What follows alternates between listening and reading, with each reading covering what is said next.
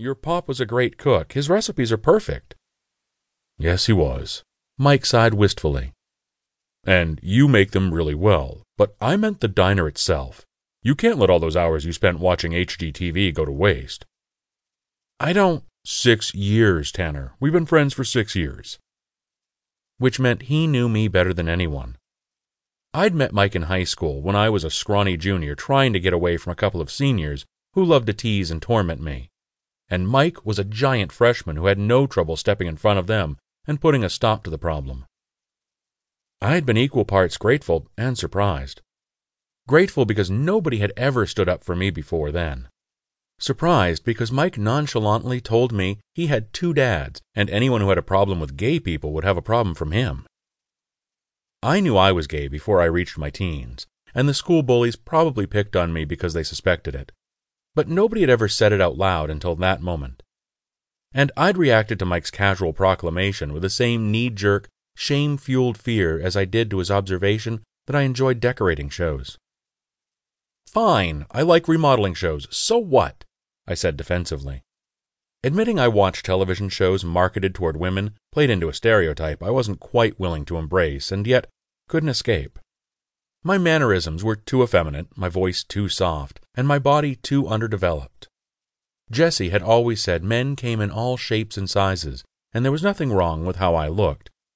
But that was hard to believe when I was attracted to guys with larger, hairier bodies, deeper voices, and more rugged features. For that matter, so was Jesse if his partner was any indication. I had nearly swallowed my tongue the first time I'd seen six foot, five inch, 225 pound former college football player Steve Faus. And six years later, my reaction to the older man was only slightly less humiliating. Thankfully, Steve either didn't notice my obsession with him or he was too polite to mention it. So nothing, Mike said. Watch whatever TV shows you like, man. I'm just pointing out that the diner walls probably haven't been painted in 30 years, and the booths are just as old. Don't pretend you're fine with the duct tape holding the tears and the vinyl together. You keep that tiny guest house you rent for the sheriff shiny enough to do surgery on the floor, so I know you're itching to update the diner, and I say go for it.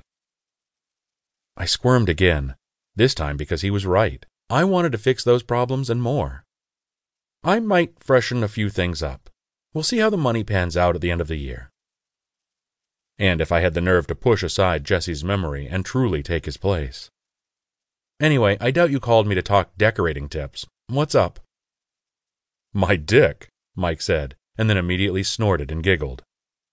That joke wasn't funny when you were 14, and it's gotten progressively less funny over the years, I said dryly. I think it's hilarious. That makes one of us. Whatever, dude, you're too uptight. You need to get laid. I can't believe girls are actually willing to go out with you when you talk like that. I'm hot. He lowered his voice and suggestively said, Besides, I do other things with my mouth they really enjoy. Like Naomi, this girl I'm seeing now, she goes wild when I. Don't tell me about your sex life, Mikey. I don't want to know. It was the truth. Mike was the closest thing I had to a brother, so I'd never had so much as an ounce of attraction to him. Or maybe that was because I'd used up all my attraction tickets on my unhealthy obsession with his dad. Hey, man, I'm doing you a favor. Hearing about my action is as close as you are to getting any. For all you know, I'm getting plenty of action, but I'm too much of a gentleman to talk about it. Lies. My sex life was embarrassingly non existent, and my personal life was just as lonely. Mike scoffed disbelievingly. I didn't bother to push the point because, frankly, there was no way he'd buy it. What do you want, Mikey? I need you to do me a favor and check in on my dad. Your dad? I squeaked. Lovely.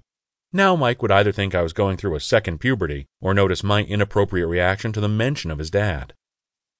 Hoping he hadn't been paying close enough attention, I cleared my throat and spoke again. What's, um, what's going on with your dad? The vice president of his company called me. She said he isn't himself and they're making him take time off. Jesse's death had come as a shock to all of us. Pancreatic cancer that hadn't been detected until Jesse lay in the hospital unconscious. Two days later, he was dead at the age of 58. He's mourning the death of his partner. Of course he isn't his old self, I said defensively. And by the way, calling someone's kid to talk about his job.